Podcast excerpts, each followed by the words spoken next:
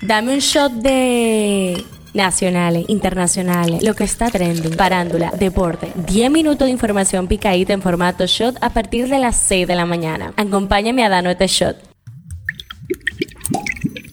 Buen día, feliz martes 6 de junio, soy Gabriela de la O y esto es el Shot Diario. El tema que está caliente aquí. El distrito municipal de Villarpando, en la provincia de Azua, fue tendencia este fin de semana en primer lugar por los fuertes aguaceros aquecidos en la comunidad y luego por el inusual cúmulo de espuma en la zona, que no tardó en concitar la atención y encender las alarmas de la población. La mayoría se inclinaba por el presunto derramamiento de sustancias químicas nocivas, otros creían que se trataba de exceso de detergente. El director provincial de Medio Ambiente, Víctor Ramírez, se aproximó hasta la zona afectada por la espuma y allí aclaró que esta es ocasionada por la materia prima de los árboles y no tiene ningún tipo de químico. El tema que está caliente allá. Casi 100 personas, entre ellas 82 niñas, fueron envenenadas el pasado fin de semana en dos colegios de Afganistán y trasladadas al hospital, según informaron este lunes a F fuentes oficiales, en un momento en el que la educación secundaria y superior femenina está prohibida por los talibanes. Esto es lo que está trending. El número de fallecidos en Haití a causa de las lluvias aumentó este lunes a 30, el doble de los reportados la víspera, de acuerdo con el informe del Departamento de Protección Civil. El príncipe Enrique testificará el martes ante la justicia británica contra un editor al que acusa de recopilar información sobre él ilegalmente, convirtiéndose en el primer miembro de la familia real que declara ante la justicia en más de un siglo. El propietario de la aeronave que se estrelló este domingo cerca de Washington, D.C., Estados Unidos, después de que aviones de las Fuerzas Armadas intentaran establecer contacto con el piloto sin éxito, dijo hoy a varios medios que su familia iba a bordo. Politiqueando un chin. El vicepresidente Mike Pence presentó este lunes su candidatura a la Casa Blanca según los documentos publicados por la Comisión Federal Electoral y desafiará a su ex socio Donald Trump en las primarias republicanas del 2024. El ministro de Vivienda y Edificaciones Carlos Bonilla entregó un conjunto de áreas destinadas al cuidado de la salud en el Hospital Regional Dr. Antonio Musa en la provincia de San Pedro de Macorís. Los espacios habilitados en beneficio de los petromacorizanos y ciudadanos de zonas aledañas son consultados pediátrico, estación de enfermería, ascensor, 23 camas, 12 habitaciones. Un shot deportivo. Albert Pujols fue nombrado como asistente especial del comisionado de la Major League Baseball, según informó este lunes Rob Manfred. En la farándula.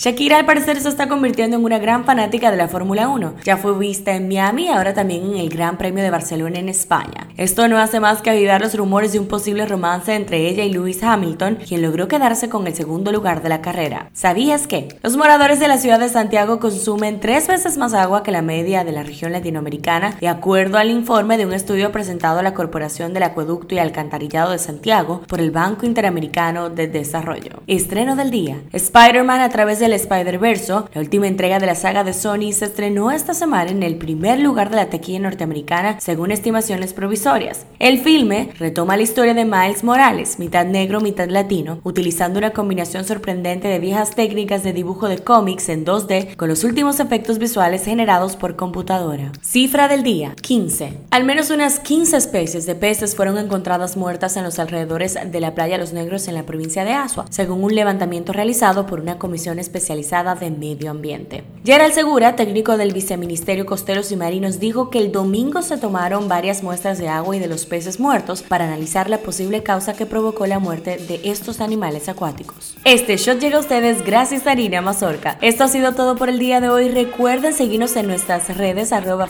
Media para más actualizaciones durante el día. Nos vemos cuando nos escuchemos.